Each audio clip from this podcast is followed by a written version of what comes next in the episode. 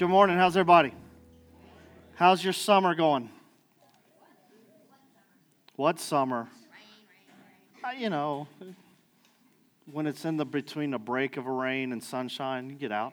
I went and golfed yesterday. I played 36 holes on Friday, 18 yesterday. I'm tired, so I'm gonna let I'm gonna let Nick preach. Nick's here with it. Come on up, Nick. Nick's, Nick uh, and Lori Schultz are blessing us with their presence today. She can come up too if she wants. Here, we'll stand around the table. If I had coffee, I'd offer it to you, but I don't have any. You don't drink coffee, though, do you? No, I don't. Is that on? There we go. If you don't know, Nick is and Lori are um, a, a couple that we support as a church, and so a portion of what you guys give to Light Point Church we take and we use to support them and what they're doing to advance God's kingdom in Georgia. And so we're excited about that. Um, and so, as I see, he's staring at me because he doesn't know what I'm going to say, and it's beautiful. so, I just take a couple of minutes, guys, and just share. We're going into a, series called, uh, in Ephesians, and the idea is that God is is is a God that abundantly more than anything, and this idea more uh, that He has something more planned for our lives, and it's a, and it's abundantly above what we could ever imagine. And if I were to point a finger at any couple, any family that lives this out, it's you two. Oh, really? Yes. Okay. Because for you to walk away from a full time job into a, a job that um, you don't know where things are coming from, and you trust the Father's leading, and you walk out in faith, and He abundantly provides for you guys. Has far out, I mean, just some of the stories you guys shared with me and Julie, it's just amazing. So, this past year, you were here with us how long ago? I think it was early no- November. Was it? It's been a while. Yeah. And you didn't bring your wife with you last not, time. Not either. last time, no. Mm. I realized they got mad I made a big mistake. for that, by the way. yeah, no. So made a big I, mistake. there's a revolt. So anyway, share a little bit about the, since November about some things that have been going on and all of that, and yeah. Yeah, we'll do. So we came up here last November, and at that point um, in November, I think we were about six months, about a half a year into raising our own full-time support for our family. We left a job at a church down in Savannah. We'd been there. We left Cincinnati. Um, I guess it was five and a half years ago now. Um, left uh, our church job in Cincinnati, where Chad and I were working at before went down to Savannah to work for a church in uh, downtown Savannah, Georgia. But that downtown church was a part, a campus of a larger kind of mega church in Savannah, which um, Chad knows that I never wanted to work at a mega church. I wasn't putting my job resume out there to, to do that and work at a huge church, but that's where God took us.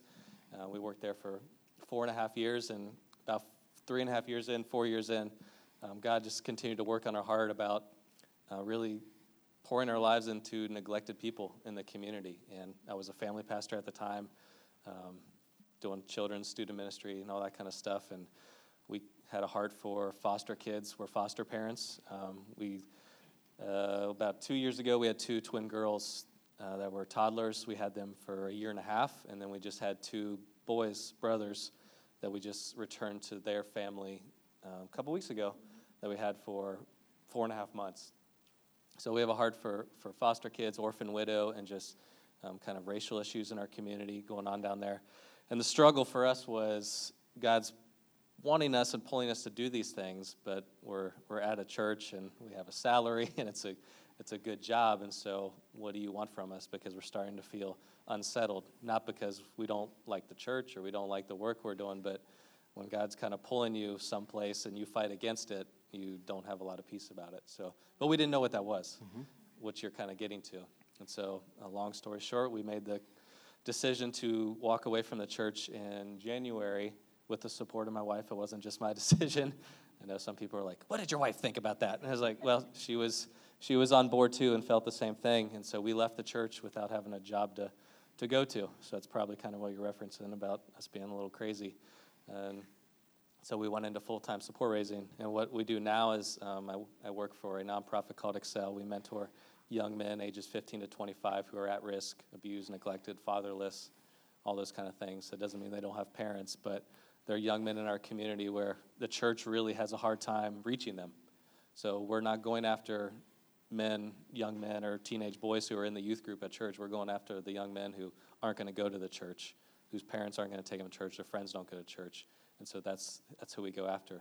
Um, you have anything to share too? So, part part of what we do as well is doing our own full time support raising has allowed us to have a lot of freedom in what we do. So not only can we foster and have that ministry, not only can we I do the mentoring, but we're involved in a, a small. Well, I guess that's kind of a big small group we host at our house where we do rec- racial reconciliation mm-hmm. small group at our house. Where this past year was 12 uh, multiracial people in our group of different ages, different races, uh, all trying to focus on Jesus and heal a little bit. And now we're going to probably go to 20 or 30 in our home um, this upcoming fall, and we're preparing for that too. So, God's all these things that God's put on our heart to do, we haven't been able to fully go into doing until we actually took that step of faith to, to leave the church and the, the salary and the benefits and all that kind of stuff. And so, that's kind of where we're at. And do you want to have anything to add about? Maybe you'll have a good question for her. She she loves to talk in front of people. So. there was. Uh you guys foster and you have a heart you have a heart for the the fatherless That's or correct.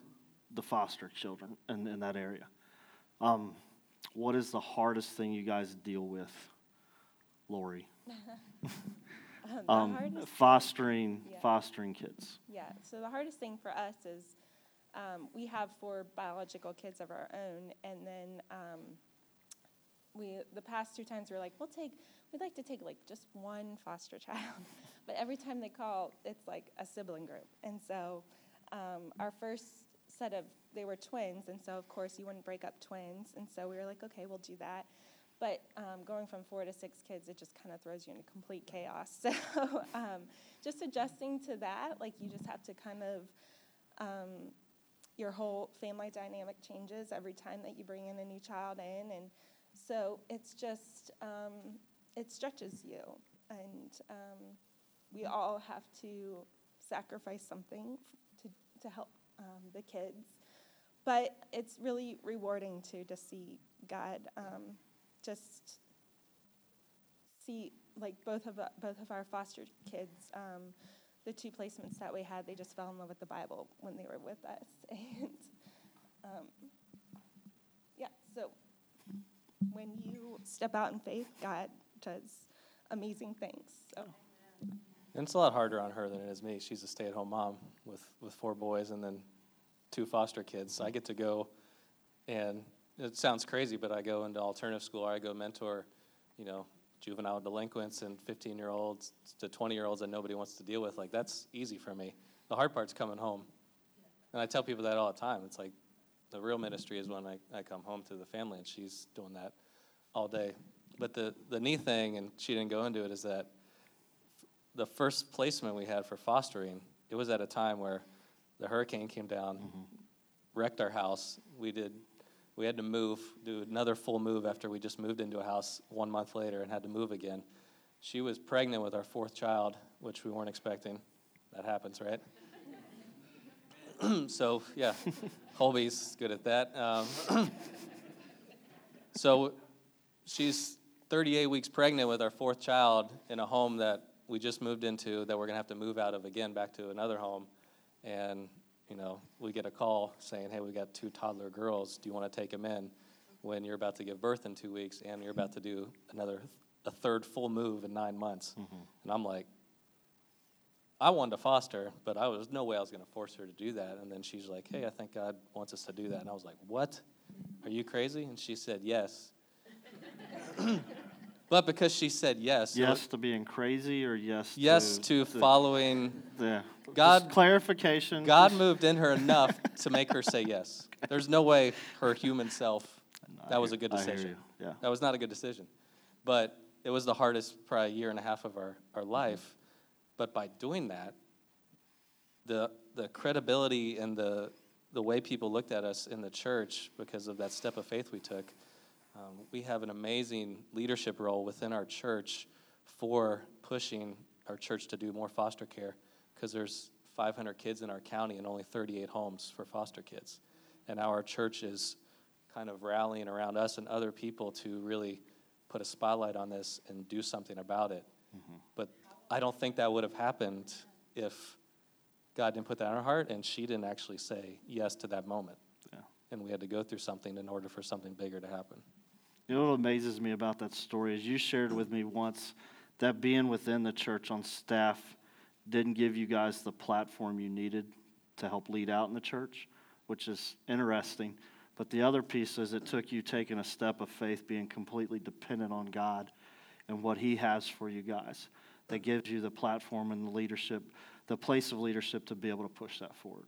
That was the piece that I, I that was so interesting to me. Yeah, I think the scary thing is like we all have an idea of what church should be, what a pastor should be, mm-hmm. what what we should do, and what a pastoral position is, and what the church should be like.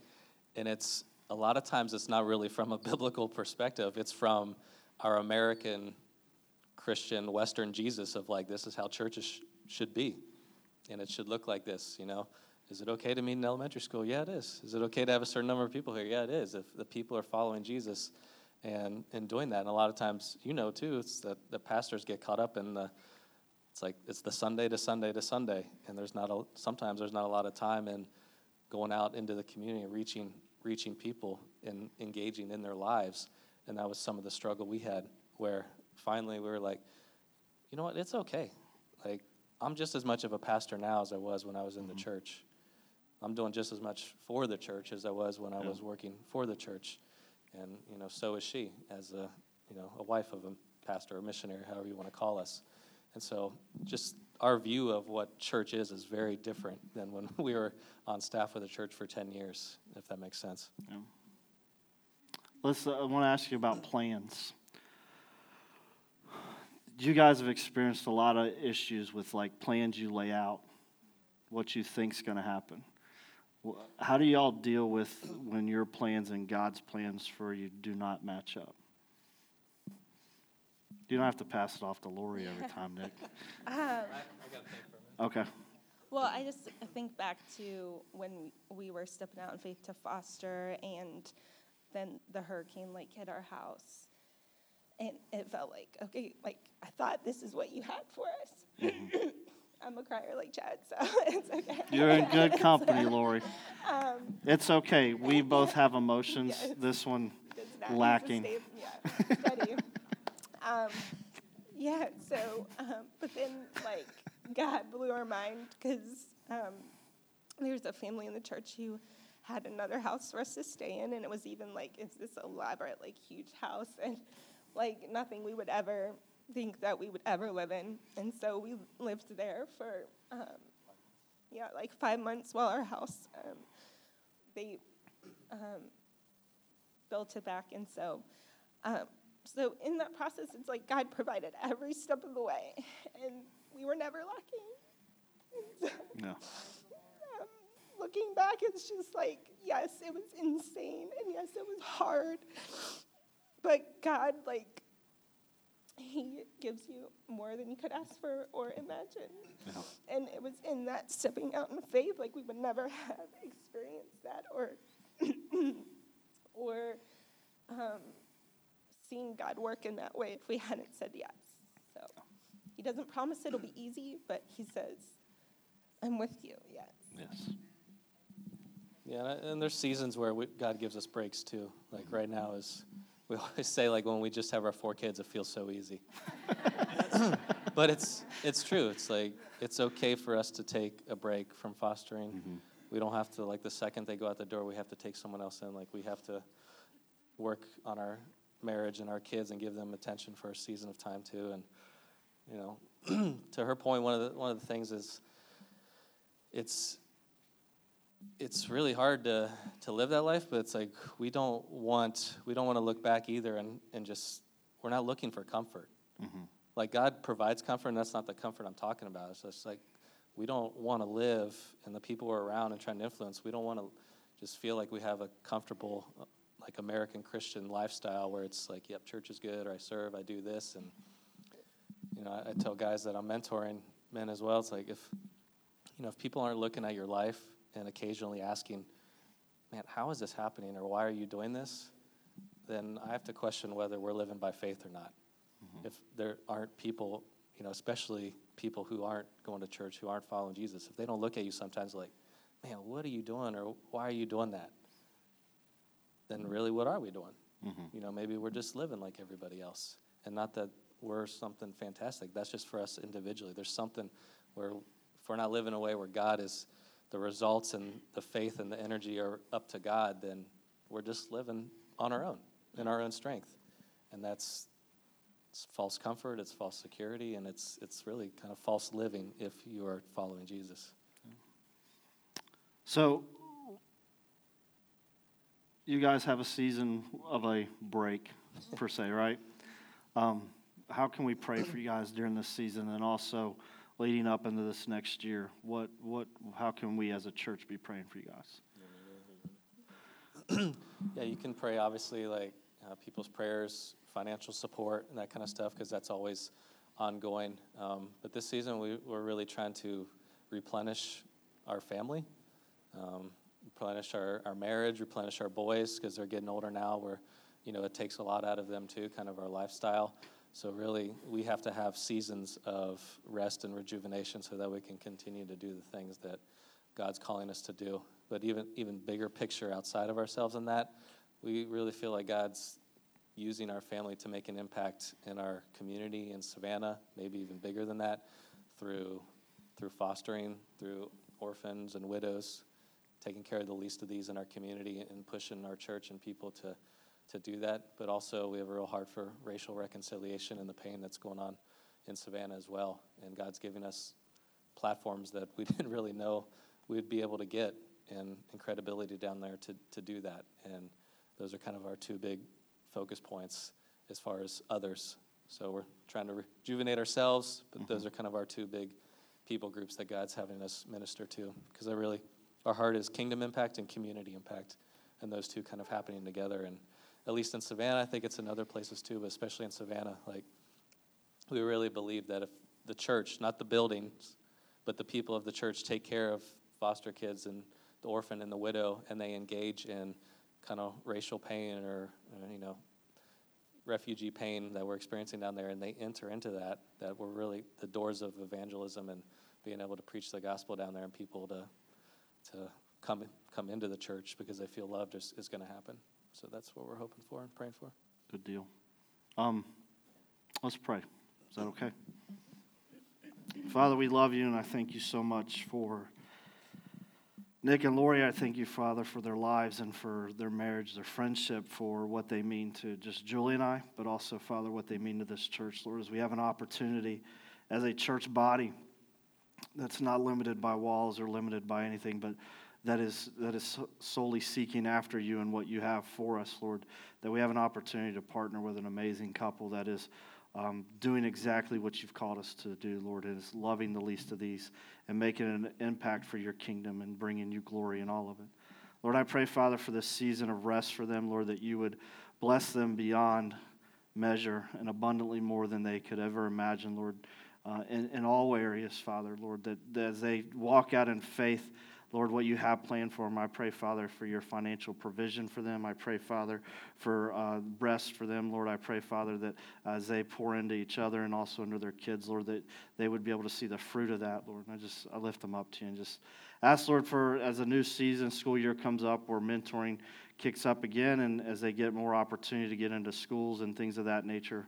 Lord, that you would continue to be with them um, and give them the right relationships, the right connection, not only with the kids, but with other mentors, Father, that will um, help disciple the children that you have for them, Lord. So we lift them up to you and just pray for that and ask, Lord, uh, your blessing and favor on them. And Lord, we ask this in Christ's name. Amen. Go ahead. Thank you. Oh yeah. no, we just we want to be accessible to people that are supporting us or churches that are supporting us. So we've got information on your info table out there. I got my card. I've got our last prayer newsletters we send out every month our quarterly newsletter. And so we don't come to churches or places being like, hey, please give us money. But if you just want to be on our, our prayer email, there's a sign up sheet out there. And we just want to be, you know, working for the church. A lot of, a lot of times it's just you send people money and you don't have any relationship with them or mm-hmm. know what's going on. And we want people to have access to us and know where the church's money is going or where your money's going, and so that we can have a relationship because we really appreciate the investment in us. So if you want to be connected and know what's going on, you have the ability to do that and never wonder like, hey, what's going on down there? So Yeah. They appreciate it. both of them, both of them. I know Lori does an amazing job on Instagram. If you're on that social platform, she does an amazing job of posting pictures of the kids and things of that nature, and and their story inside that's to connect that way. And then you do a lot through Facebook. Yeah, we have a Right. private Facebook group too, so that we actually show pictures of our foster kids Mm-hmm. or the young men I'm working with, because I'm not going to put them on social media. I can't put our foster kids on regular Facebook or the guys I work with on regular Facebook. So we have a private group so that people can actually see the faces of the people we're, we're ministering to, in case you're interested. Appreciate you. Love you, man. You going to preach now? Thought about it. All right. Unless you wanted to. Nope, you got, All you got a few minutes. I got a few All right. minutes. Thank you.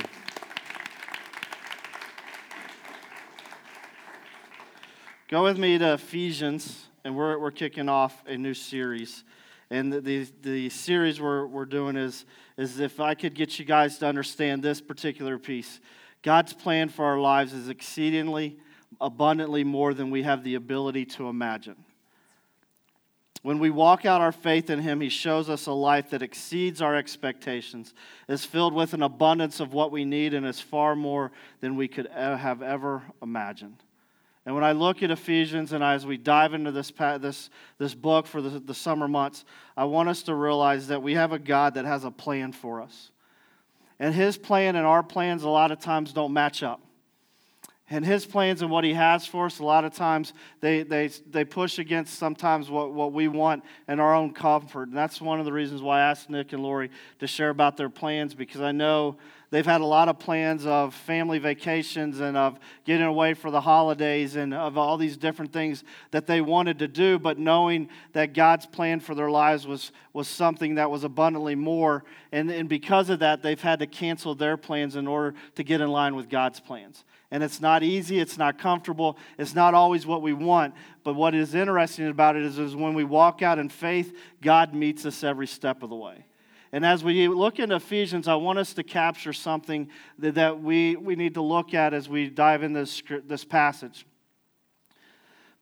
that everything that we are or that we are looking to do has to be grounded in who Jesus Christ is. Like it all comes from Him. Like if our if our if our viewpoint or if where we're at or if our dreams, our hopes or anything like that is not in him, then we're missing what he has for us. Paul was writing to a church in Ephesus, and I got a, a little picture of it here for you guys, just to give you an idea where it's at. If you look at the bottom part, you can see Jerusalem. And then you move on up to where, like, now modern day Turkey is, and that's where Ephesus is. You go over to Corinth, which we just came out of Corinthians, uh, looked at a couple chapters there, but you get an idea of where, where this rests. And if you go over to there to where the boot is, you can't see it, but you can see where Rome is. And so, an idea where Ephesus is to give you an idea of what's taking place and where Paul is at in his journey, or who he's writing to this church in Ephesus. It's interesting to me that as we look at this particular passage, not only do I want us to understand that everything we are, everything we do needs to be grounded in Him, I want us to look at this passage that Paul was writing to a church, a church body. It would be like this that if Paul wrote a letter to Light Point Church, not to Pastor Chad or not to any one individual in here, he's writing it to the church as a whole for them to grasp and understand. And the reason why I point that out is because there's a difference between writing to an individual as opposed to writing to a body of believers that encompasses a lot of individuals but represents a church body, the bride of Christ. And so as we look at this passage, that's how I want us to view this is that this was written to a church body, not one individual. And so we get into Ephesians 1 starting in 1 verse 14 it reads this Paul an apostle of Christ Jesus by the will of God to the saints who are in Ephesus and are faithful in Christ Jesus. Now, I want you to capture this, and if you have your Bibles with you, go there. And I want you to circle this word for me. And if don't be like my son Chad who says I can't write in your Bible. Yes, you can write in your Bible and make notes and all this. But one thing I want you to circle is this word faithful. Capture this word faithful. He is talking, he says this, to the saints who are in Ephesus and are faithful. He's pointing out that this church body is faithful to do what God has called them to do. He is calling he's saying that they are faithful. It's in verse 1. They are faithful in Christ Jesus. They are a faithful body. See, so many times we get caught up in this idea uh, that we just swing or we do different things, but he's coming back to this piece that our, what, what's the number one thing that we have control over in our life is our faithfulness. Like a lot of things we cannot control in life. We can't control whether the AC works. We can't control how much I sweat or how much I don't sweat. We can't control a lot of things. We can't control whether the projector is at the right distance or is shining at the right thing on there. It gets complicated. A lot of things we can't control in life, right? You can't control whether your kids want to be obedient or disobedient. I mean, you can correct them and you can do all this, but their choice to be obedient or disobedient a lot of times falls outside of our control. It just happens. Things in life don't go necessarily the way we want to. But one thing that we can be sure of is this is that as believers, as followers in Christ, we have the option, we have the choice, we have the ability to be faithful. What does faithful look like? Faithful looks like this that even though I'm tired and I may want to give up, I continue to go. Faithful looks like this. Even though I may stumble and I may get off track and I may do something stupid, I ask for forgiveness and I receive that forgiveness and I live forgiven and I continue to go on. Faithful means that no matter what happens during the day or during the morning or during the night or whatever happens, faithful is that my con- I'm in constant pursuit of what God has for me, regardless of whether I fail or whether I succeed, whether I'm walking slowly or walking fastly. Faithfulness is something that I can live out in my life. And all it takes is me taking steps of faith day in and day out. Whether I fall down or get back up, all I need to do is be faithful in what He's called me to. And it's not dependent on how many times I mess up, guys. It's not. It's not dependent on how many times I blow it. Faithfulness is not is, is, is a journey we take. It's something we do day in and day out a choice I make moment by moment to be faithful. And the moment I choose not to be faithful, the next moment I can be faithful. And he's writing to a church that he says is faithful. And notice this it's in Christ Jesus. Grace to you and peace from God our Father and the Lord Jesus Christ. He goes on in verse 3, and this is where we'll pick up today. Blessed be the God and Father of our Lord Jesus Christ, who has blessed us in Christ with every spiritual blessing in the heavenly places, even as He chose us in Him before the foundation of the world, that we should be holy and blameless before Him. In love, He predestined us for adoption to Himself as sons through Jesus Christ, according to the purpose of His will, to the praise of His glorious grace with which He has blessed us in the beloved. In Him we have redemption through His blood, the forgiveness of, his tres- of our trespasses according to the riches of his grace, which he lavished upon us in all wisdom and insight, making known to us the mystery of his will according to his purpose, which he set forth in Christ as a plan for the fullness of time, to unite all things in him, things in heaven and things on earth. In him we have obtained an inheritance, having been predestined according to the purpose of him who works all things according to the counsel of his will so that we were the first to hope in Christ might be to the praise of his glory. In him you also, when you heard the word of truth, the gospel of your salvation, and believed in him, were sealed with the promised Holy Spirit, who is the guarantee of our inheritance until we acquire possession of it to the praise of his glory. We have a God that has a plan. And it's not determined by what's going on in today's world. He has a plan for us who belong to Him. He has a plan that, that, that He wants us to see. And as we lay this out today, here's what I want us to know. In Him, the first thing I want us to get is this in Him, we are blessed. And I want us to, to define this word blessed because I don't want us getting caught up in this idea of material blessing. You could have a, a, a jalopy, a broken down vehicle in your, in your driveway, and you're still blessed. You can have a roof that's leaking, and you're still blessed. Your finances could be in uproar right now, and you are still blessed. You could be in a season of needing something or wanting something, of struggle, and you are still blessed. The biggest chaos could be happening in your life. You could be sick. You could be dealing with an illness. And in, in Him, you are still blessed. Your blessing from God is not dependent on material, on material stuff. We get it messed up. See, we think God's favor means that we're blessed with material things. It's not true. That's not scriptural. We get caught up in the wrong things. See, we go on vacation and we think, oh, that's a huge blessing from God. Yeah, it is. But that doesn't mean you're blessed. We, we do all these things and we got all these things going on and we all these different things and we can uh, say, well, this means he's blessed me.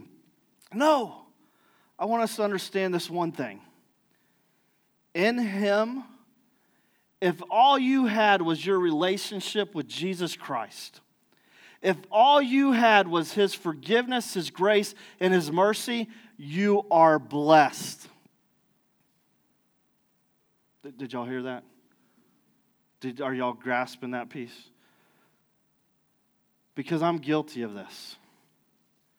I'm guilty of looking at my bank account and saying, God, why aren't you blessing me?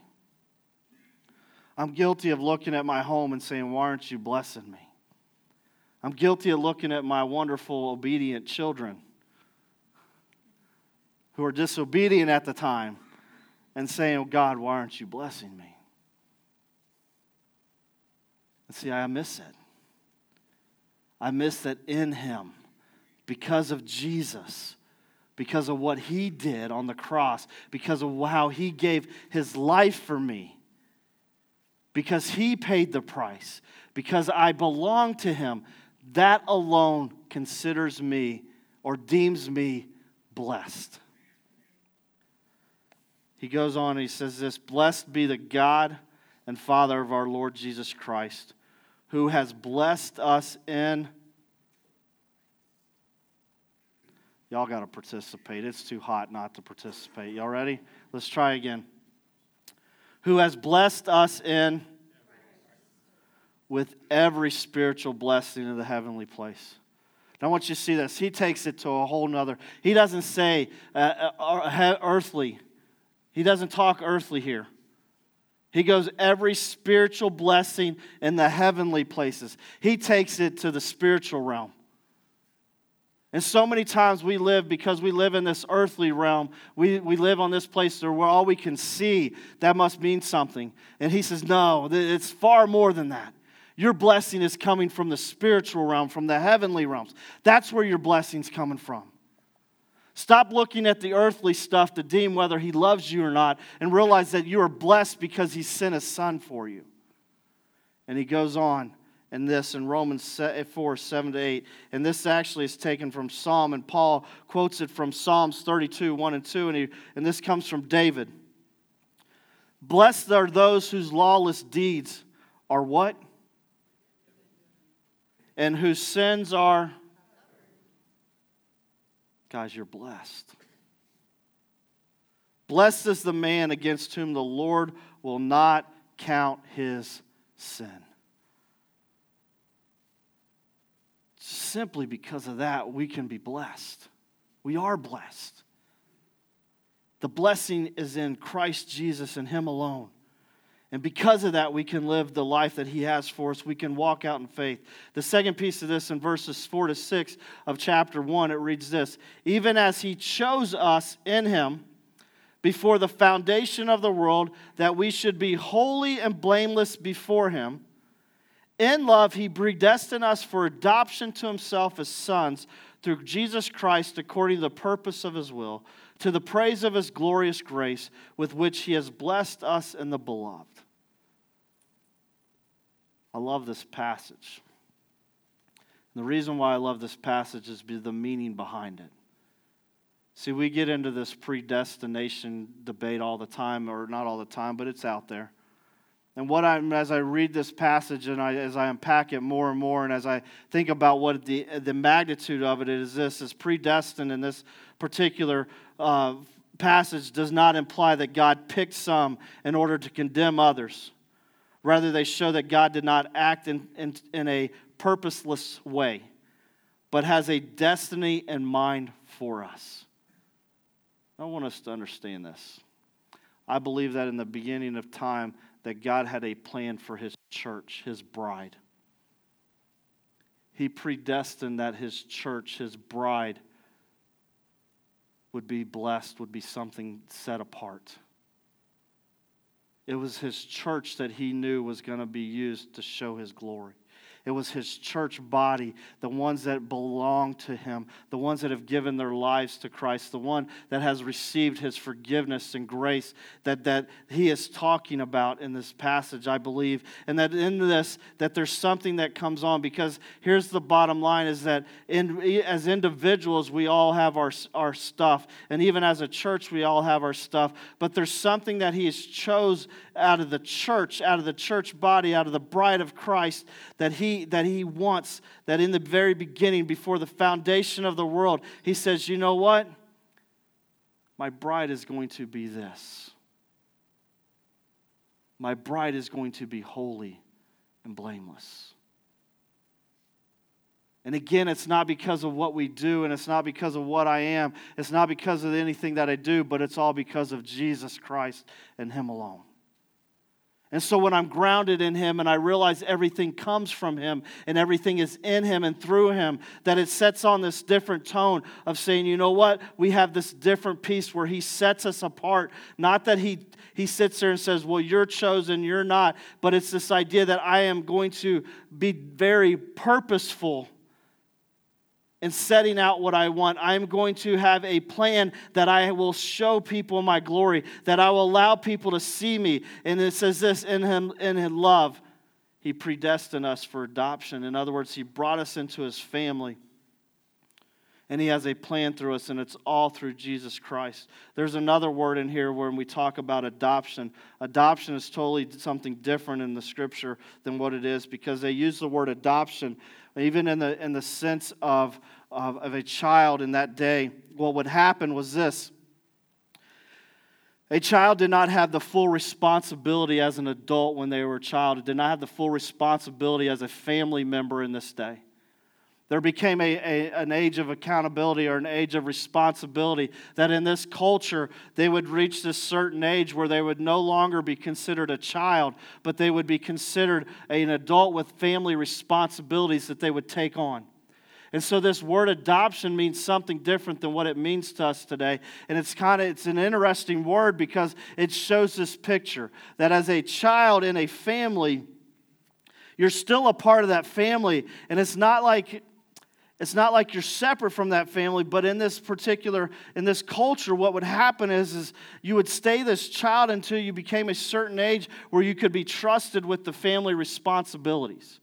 And they use this word adoption to represent that. Because so many times we think, well, you must be outside of the family in order to be a part of the family. Not in this culture. You were always a part of the family, you just didn't have the family responsibilities associated with it. And so when we look at this word adoption, it's saying this is that all this, you're a part of, you're a child of God, but now you're going to be giving the family responsibilities as a child of God. It carries a weight with it. It carries a responsibility with it. See, so many times we think, well, there's a separation, and yes, there's a separation between us and God. But I, if I look at it, is is that you know what? As children, we're we're loved by God. He still wants us a part of His family. He still wants that relationship with us. There becomes a point, a transition point, where we become and we start receiving family responsibilities. And we're given rights as a family member. And this is the piece that is so interesting, this passage that it paints here. See, in this, he sets us apart. In him, we are set apart for something. In him, we are set apart.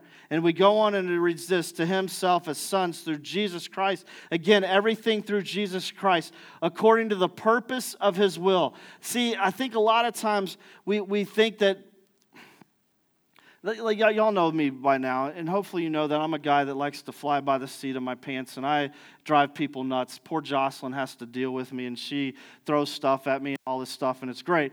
But I don't like to be planned out. I, it drives me nuts in some realms, and, and, and it drives a lot of people, and, and just. But there's this piece I don't like to have a lot of plans and structure. I feel constrained by it. But that's me. And I know there's some people, not going to point any name any names. Jocelyn loves to have plans. She likes to know what I'm preaching eight weeks out in advance. See? she would love for that to happen. Two weeks would be great. That's not fair. I'm getting so much better. Um, but there's a piece in this that that that that that doesn't, like the plan piece, does not bring me comfort. Because what happens is so many things get changed. And so many different things happen that you just, you know, I don't like to be confined, but I know that when we have a plan, it, it helps others. It helps give us direction. I have a boy who every night we lay in bed, and, and this is our bedtime routine. And this is with, with one of our kids in particular. We lay there and his question to me always is Daddy, what's the plan for tomorrow? My plan in an hour is to go to bed. I don't know what's going to happen tomorrow. You know why I'm hesitant to tell him what the plan is? Is what happens if something goes wrong? Daddy, you lied to me. Daddy, you didn't follow through on what you said you were going to do. Daddy, you said we were doing this and we didn't do it. See, that's me. So many times, as we look at this passage, according to the purpose of His will, I want us to understand this that God's plan for us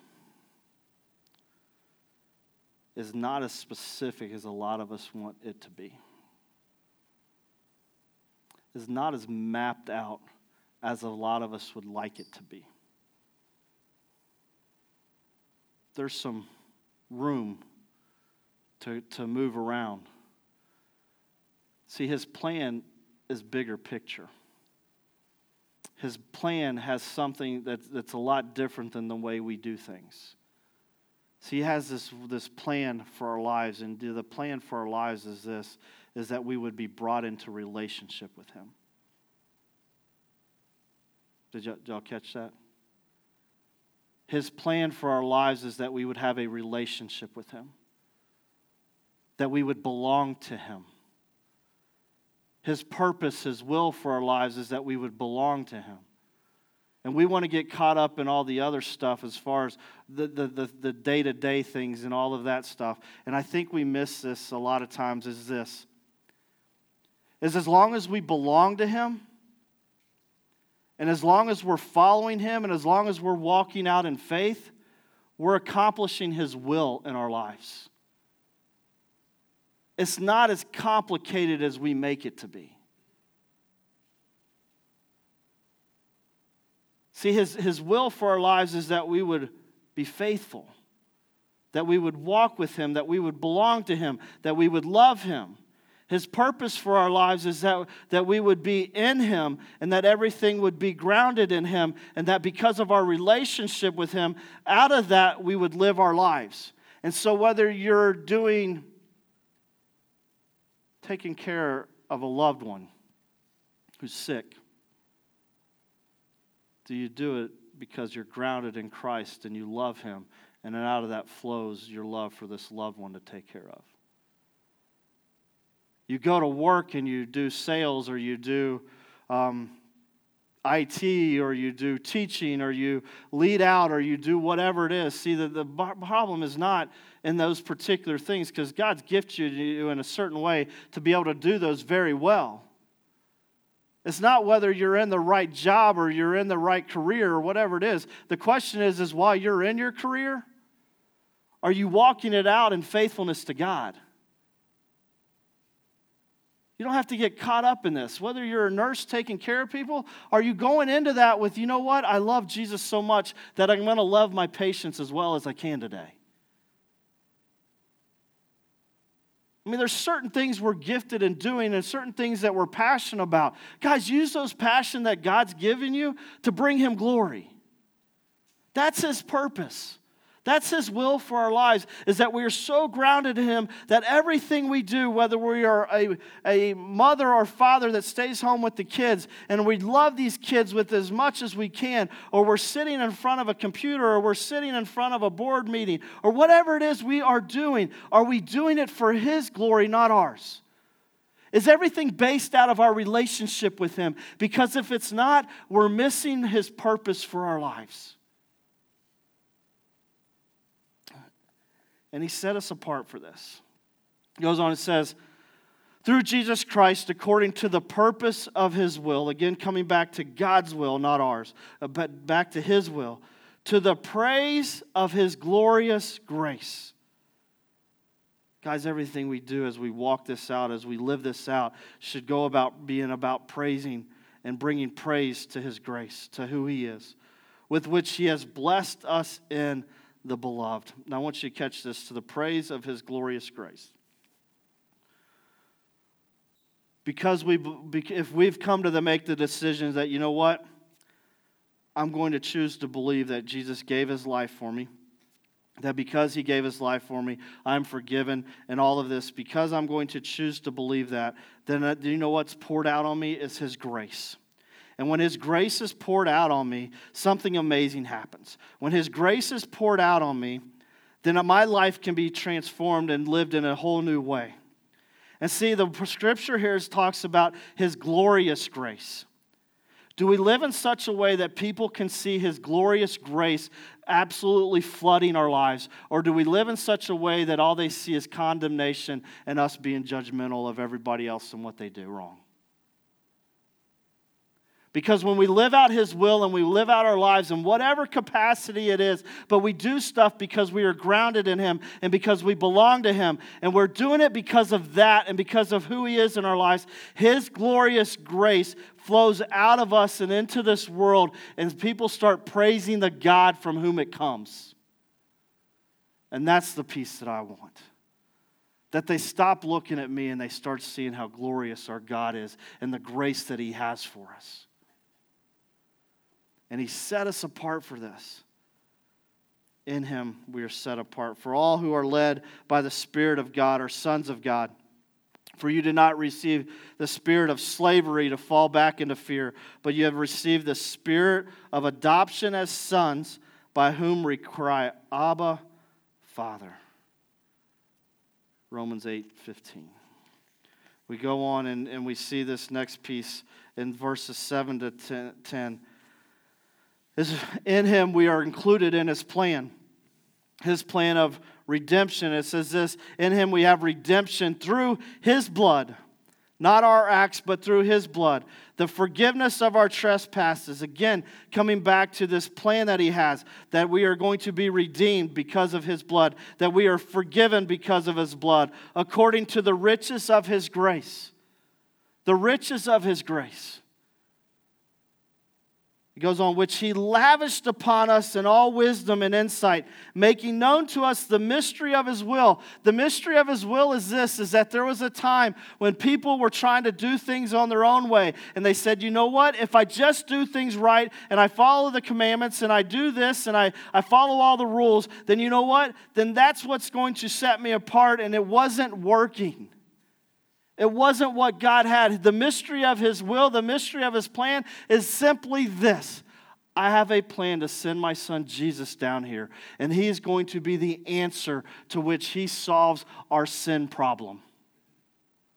That he covers our sin. That out of what he did, this mystery of how we have a relationship with God and all this peace, that his will is that Jesus came, that he died, and it's revealed now to us because of what he did on the cross. And he comes on and he says, which he lavished on us in all wisdom and insight, making known to us the mystery of his will, according to his purpose, which he set forth in Christ. The purpose, the will, all comes down to the forgiveness of our sins, the forgiveness of our trespasses, the riches of his grace, the redemption, this being made right with Jesus, this payment that was made for our sin in order for us to have a, a relationship with him. And we're included in this because in Him we are part of His plan, as a plan for the fullness of time to unite all things in Him, things in heaven and things on earth. See, that's the plan. And as long as we have Jesus, we can be a part of it. And as long as we are in Jesus, we can be a part of it. If we're not in Jesus, then we're not a part of it. Colossians 1:27 says this, to them God chose to make known how great among the Gentiles are the riches of the glory of this mystery, which is Christ in you, the hope of glory. There's richness in it. And I'm not talking earthly richness, I'm talking heavenly richness. The fact that I'm forgiven, the fact that His grace is so abundant, the fact that His grace is so much more than I can ever imagine. That no matter how many times I fall, no matter how many times I stumble, His grace is still there. It doesn't stop. To them, God chose to make known how great among the Gentiles are the riches of the glory of this mystery which is in Christ, which is Christ in you, the hope of glory. Lastly, in him we are given more. Not only just if he just simply saved us and gave us for, gave and forgave us and His grace covered us, and His blood set us free, and we are no longer in slavery, that would be enough. If it was simply that, that would be enough. But He chose in Christ to give us more. 11 to 14 says this In Him we have attained an inheritance, having been predestined. This is this word according to the purpose of him who works all things according to the counsel of his will. See, God had a plan. He had a purpose for what he was doing. He had this thing that he wanted to see happen. And he saw it from the very beginning, and it started in Christ. So that we who were the first to hope in Christ, now catch this, so that we who were the first to hope in Christ might be the praise of his glory. See, there's something about those that put their hope in Christ. There's something about those that walk out faithfully. There's something about those that take step of faith and allow God to use them. There's something about those people that say, you know what, I'm not going to be restrained by the, what society says, and I'm not going to be restrained about whether people think I'm crazy or not. But my hope is going to be in Christ. And it comes on, it says, might be to the praise of his glory, about bringing him glory. In him, you also, when you heard the word of truth, the gospel of your salvation, and catch this, and believed in him. Do you believe in him? Do you believe that he said what he says he will do? Do you believe that you are forgiven? Do you believe that you have enough grace flowing over you that it should be flowing out of you into this world? Do you believe that he has a plan for your life that is not limited to a career or any a career path, but it is it is unlimited in what he can do with right where you're at and bringing people to his kingdom? The word of truth, the gospel of your salvation, and believed in him, you were sealed with the promised Holy Spirit, and that's the more we're talking about. When I have the Holy Spirit living in me, and I can look at somebody, and because of the Holy Spirit's power, know that somebody is hurting and by the Holy Spirit's power, knowing somebody needs a hug, or knowing by the Holy Spirit's power that somebody may just need my time, or may need a phone call, or may just need somebody to walk with them. And it's because of the Holy Spirit's power that that's the more in life. See, in him, he has chosen to give us more. And it's from the Holy Spirit that we have this. And he dwells within us the minute we give our lives to him. It's there, it's not limited, it's there to be used for his glory. It was enough that he forgave me, it was enough that he saved me. But in him, he gave me more to live in this world today.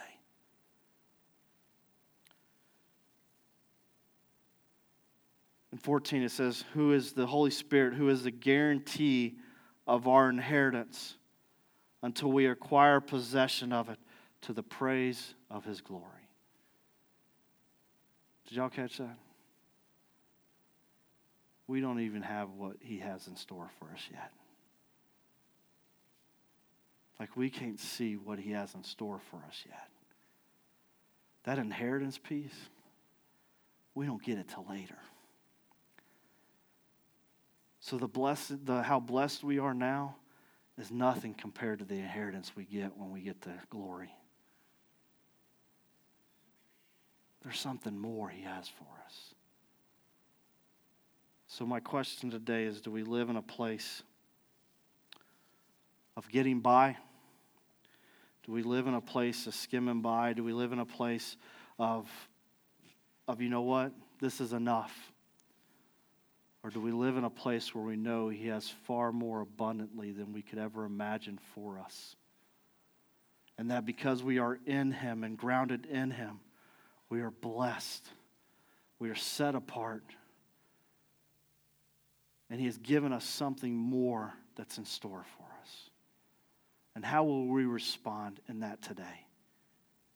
As Paul wrote to the church of Ephesus, he wanted to encourage them that because of their faithfulness and as we walk out faithfully what He's called us to do, He has a plan for us. And it's far more than we could ever imagine if we continue to be faithful in what He's called us to. Let's pray. Father God, I love